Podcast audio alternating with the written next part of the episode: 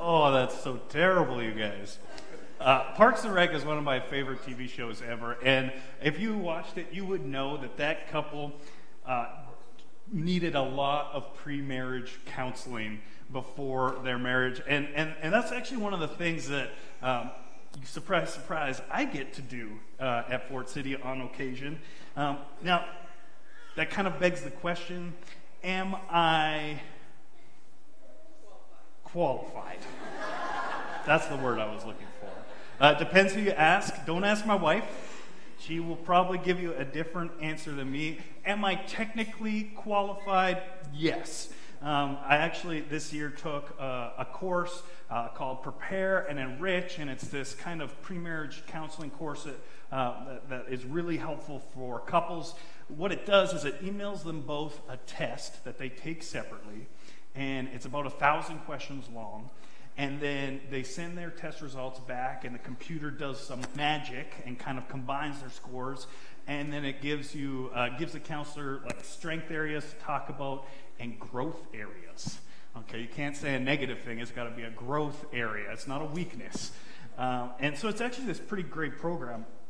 And uh, after I finished my certification in it, um, I got a free test, and so I decided uh, that me and Adrian would fill it out just for, you know, fun.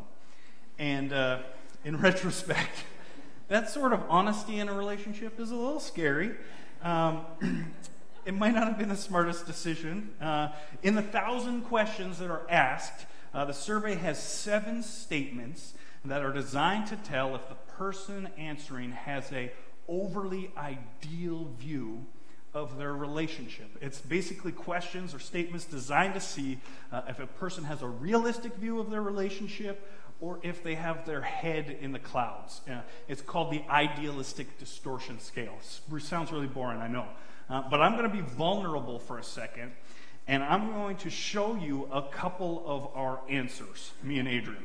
Uh, this is uncomfortable, but we're, we're friends, right? Um, so let's put the first question up on the screen. Uh, it asks you to rate it on a scale of 1 to 5, 5 being, I totally agree with this statement, and 1 being, I totally disagree with this statement. So the first que- uh, statement was, Every new thing I have learned about my partner has pleased me. And my answer was five. I strongly agreed. Adrian's answer was two.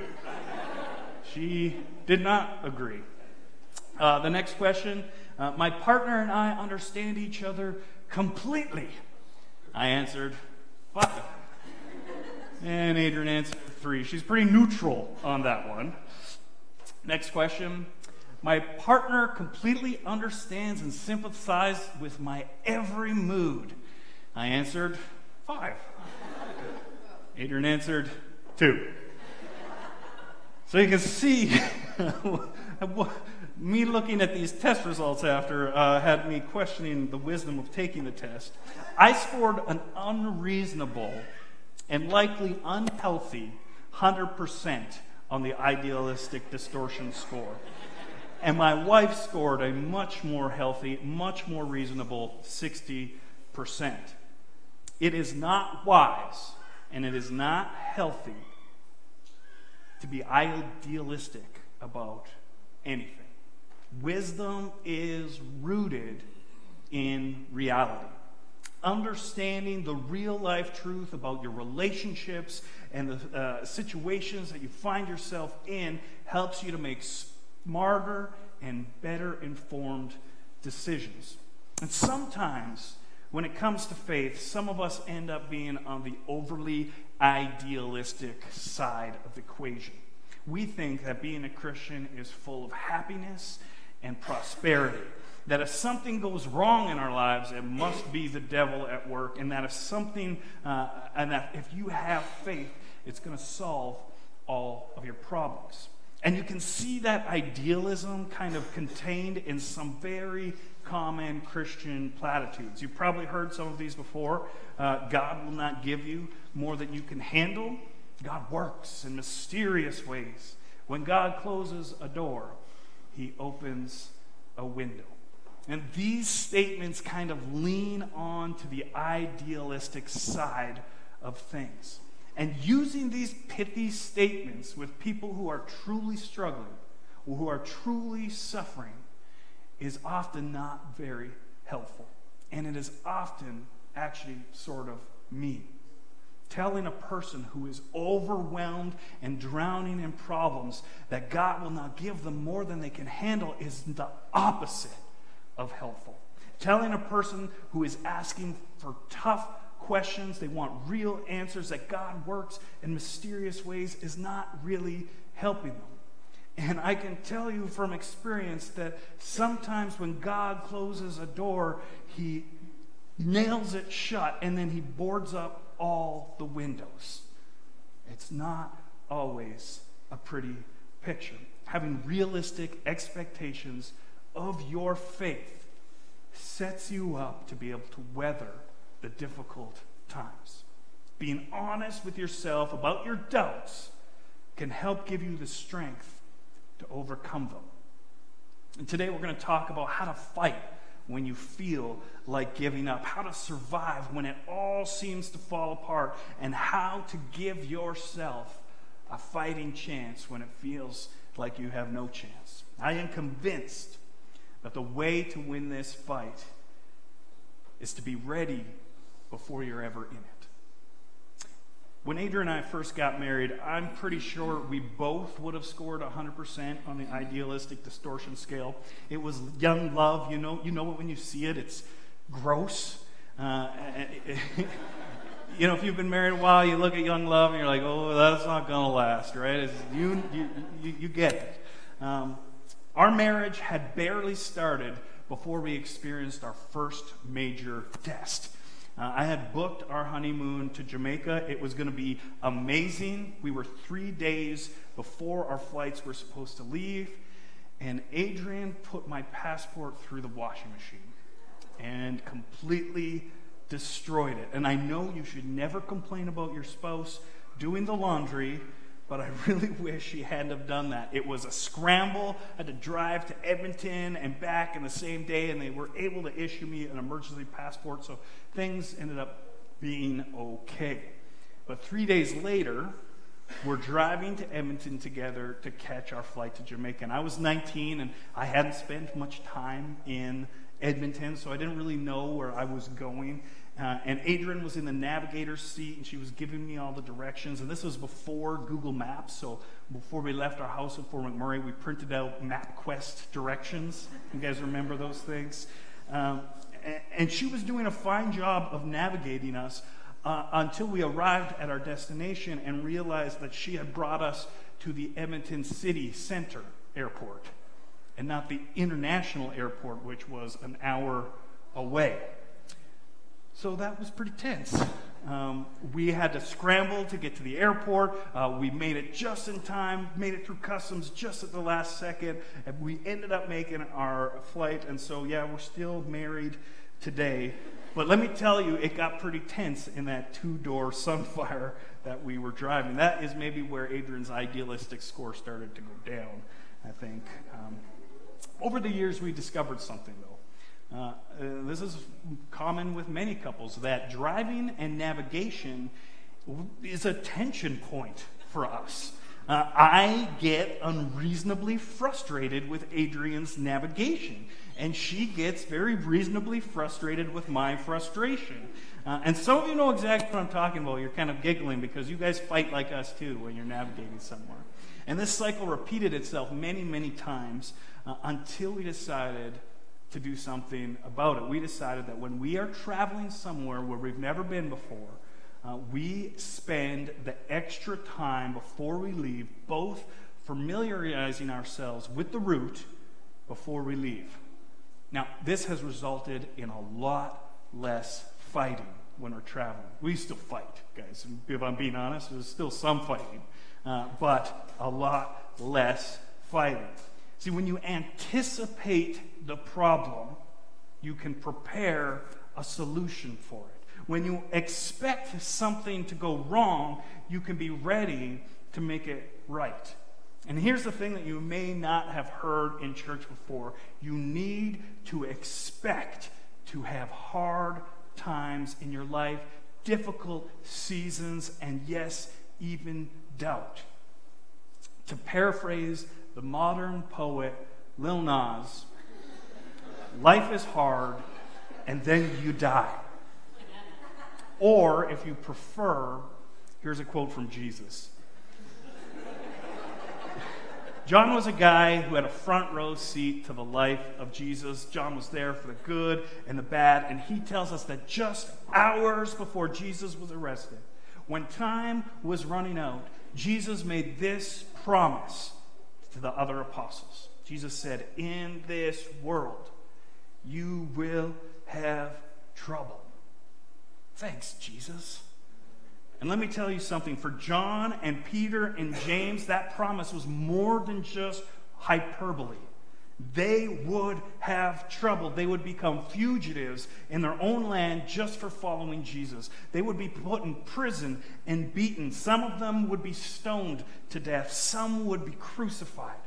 Almost all of them listening to Jesus say those words that day would end up giving their lives for the cause of Jesus. They would witness genocide in the Jewish Roman, Roman war that saw women and children and over a million people starved and murders, murdered at the hands of the Romans. They would see and experience so much trouble.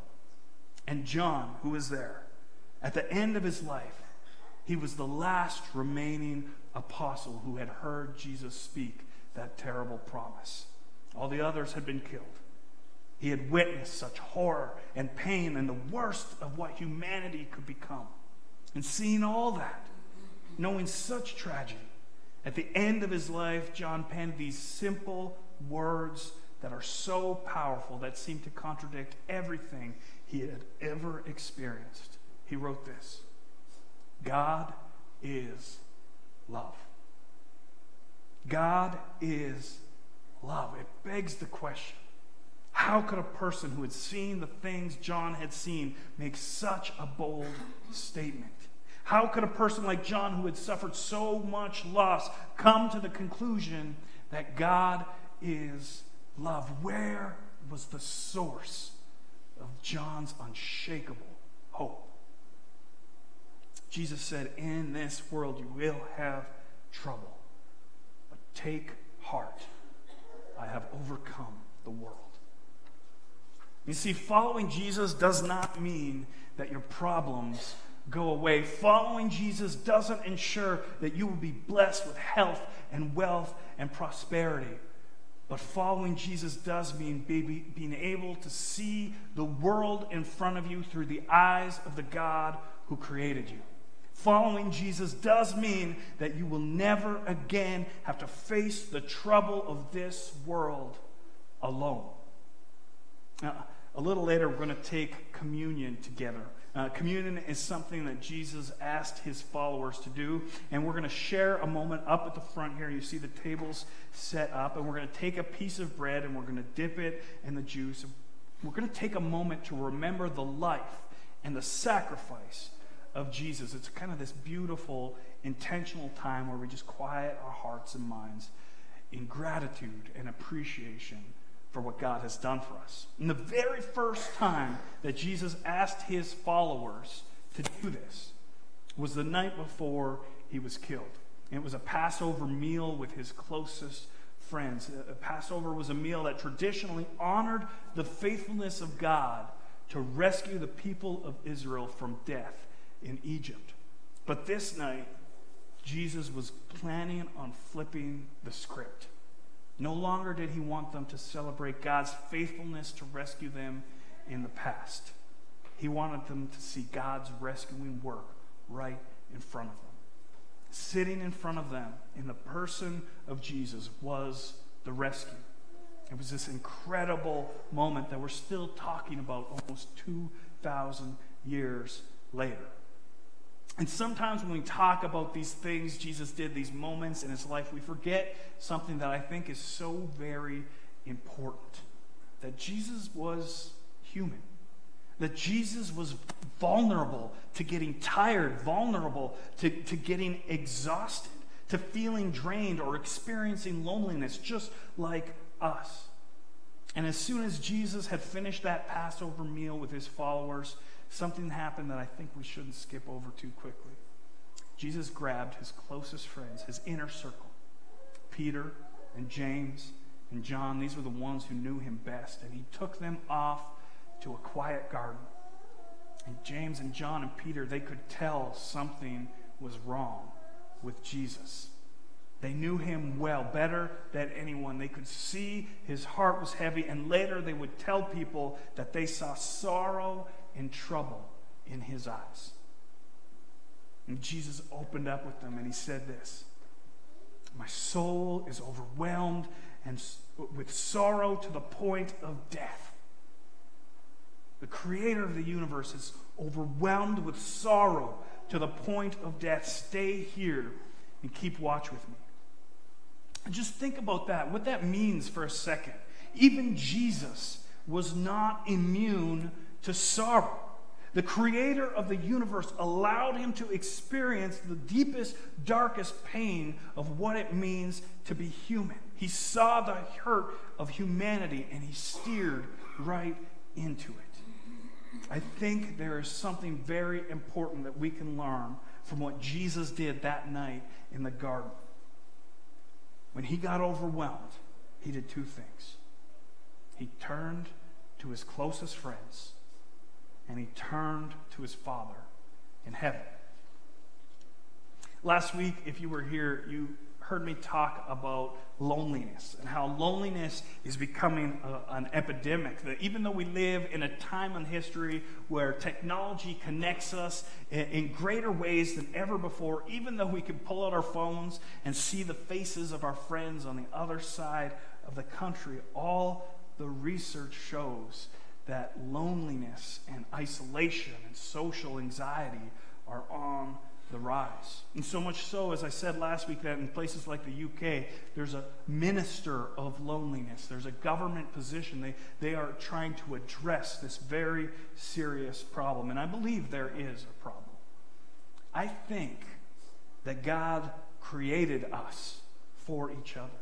I think that God made you and I for each other, that He created us with social needs on purpose. Introvert and extrovert alike, we are better together. And at the beginning, before all things, when God created the earth, He thought it was good. He made the sky and the sea, and He stepped back and He said, That is good. He made the plants and the animals, and He stepped back. He said, That is good. And then he made man, and he was really impressed, and he stepped back and he said, That is really good. And then Adam and God existed in this perfect relationship. Adam had access to all of God, uh, uh, all of his love and peace and wisdom. They lived in this kind of constant contact, but then God saw something in Adam that needed to be addressed. The Lord God said, It is not good for the man to be alone. See, Adam had everything a person could need. He had food and shelter and purpose. Adam had an intimate relationship with his Creator, and yet, still, when God looked at him, God saw something was missing. Adam wasn't complete, Adam wasn't whole. And so, God made him a partner, someone to share his life with. Now, let me be a little bit cheesy for a second. You may have heard it said that every person has a God shaped hole in their heart. It's true. Okay, I think it's true. It's cheesy, but it's true. But I also believe it is equally true that everyone has a person shaped hole in their heart a hole that can only be filled with the love and the care of good friends who are for us. In his darkest moment, Jesus opened up to his closest friends. In your darkest moments, you need people you trust who can be a shining light of hope. Now, here's the thing about this at Fort City, we really, really believe this. It's one of our core values. We are in this together. And that's why we have created all of these environments, all of these opportunities for real, important social interaction to happen. When you join a community group, you start working on your faith and all that kind of stuff, yes, but you also begin building friendships and relationships with people who become, who begin to care for you. People who will give you rides to the airport people who will celebrate with you when you get engaged, people who will cry with you when you lose someone you love. When you serve on a team like Kids City upstairs or the Connection team, you create connections with people who might just become the person who is going to be the light in your dark night. And some of you sitting here today, you, you're feeling this. that promise Jesus made, you feel it. You have had trouble. You've got sorrow. You feel overwhelmed, just like Jesus did that night in the garden. And listen to me, this part is important. You're in the right place. You are sitting next to the right people because we carry each other. We hold each other up. When you can't stand, we will stand for you. You are not alone.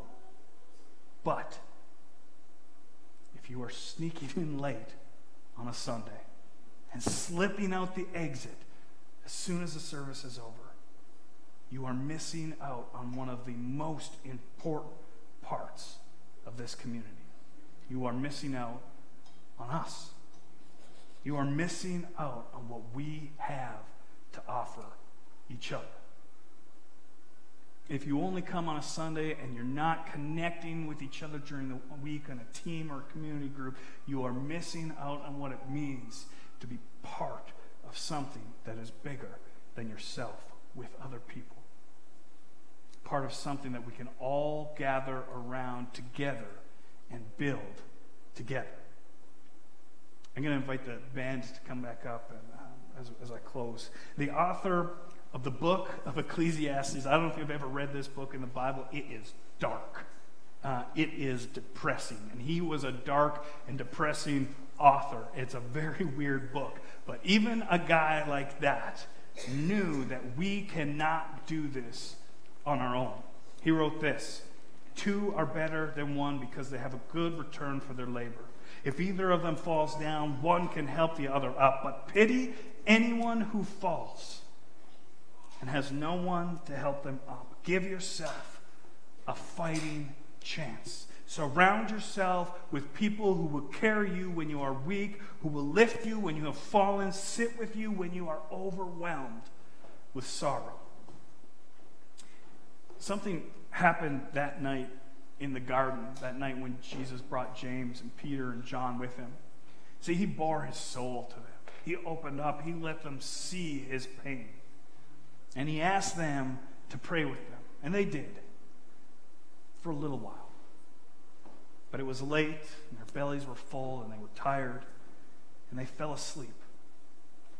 And suddenly Jesus found himself all alone again. Guys, as important as I think we are to each other, as important as I think this community is, sometimes we screw up. And sometimes we let each other and down. Sometimes we aren't as loving as we probably should be. Lots of us here today know what it feels like to be let down by someone we trust. It doesn't feel good. But we can learn from Jesus' reaction to these guys. He wasn't happy. He was probably hurt by them for not staying with him. But he did not give up on them. Even in their weakness, Jesus found comfort in them. We need each other if we're going to have a fighting chance. That night in the garden, Jesus was spinning. He was overwhelmed. He was alone. And so he did something that I think is so very important. He turned his eyes upward. He spoke to his Father in heaven. He was honest and he didn't hold anything back. He bared his soul, his heart, his anger, his fear with God, and he gave it away to him. Now, we need to know something today, I think. God can handle the real you. He can handle all of your tough questions. He can handle your anger. He can handle all of your sorrow. He can even handle your doubt. There is nothing that is inside of you that is off limits for God. There is nothing that is too uncomfortable for Him to care about. And when all else fails around you, you can always turn to God. You know, next week is Thanksgiving, and many people will spend Thanksgiving Day cooking a big meal, and then they'll sit down with friends and family around a table. Uh, there will be joy and laughter about the past. There will be hopefulness about the future. And if you're like my family, there's going to be a bit of arguing at that table. And this morning, up at the front here, we have set up some tables. There is bread and juice for us to eat and to drink together. And we meet at these tables, and in some beautiful and mysterious way, we meet God. And it's my hope that this morning at these tables, at these communion tables, there will be joy and laughter about what God has done for us. That there will be hopefulness about what He wants to do for us. And that there will be even some honesty about our hurts and our doubts. This communion table is an invitation to bring all of your hopes and your dreams, your hurts and your failures, your highs and your lows, and to give them over to Jesus. He invites us. Jesus said, Come to me, all you who are weary and burdened, and I will give you rest. Take my yoke upon you and learn from me, for I am gentle and humble in heart, and you will find rest for your souls. For my yoke is easy, and my burden is light. Let's pray. Jesus, I thank you for your faithfulness to us. I thank you that no matter how we feel, no matter where we've been, no matter what we've done, what we've experienced, that you are always there and that you always care for and I thank you for each person in this room, each person that makes up the church, each person that I can depend on, who cares about, that we can depend on, and who cares for each other. And Jesus, I pray that today that you would teach us how to be prepared for coming seasons of sorrow, for coming seasons of doubt that you would teach us that we need each other and that we can always look to you. And Jesus, today I pray that if there's anybody in this room who is in sorrow right now, that you would draw near to them. That you would make good on your promise that we will have trouble, that we can take heart, for you have overcome the world. I pray this in your holy names.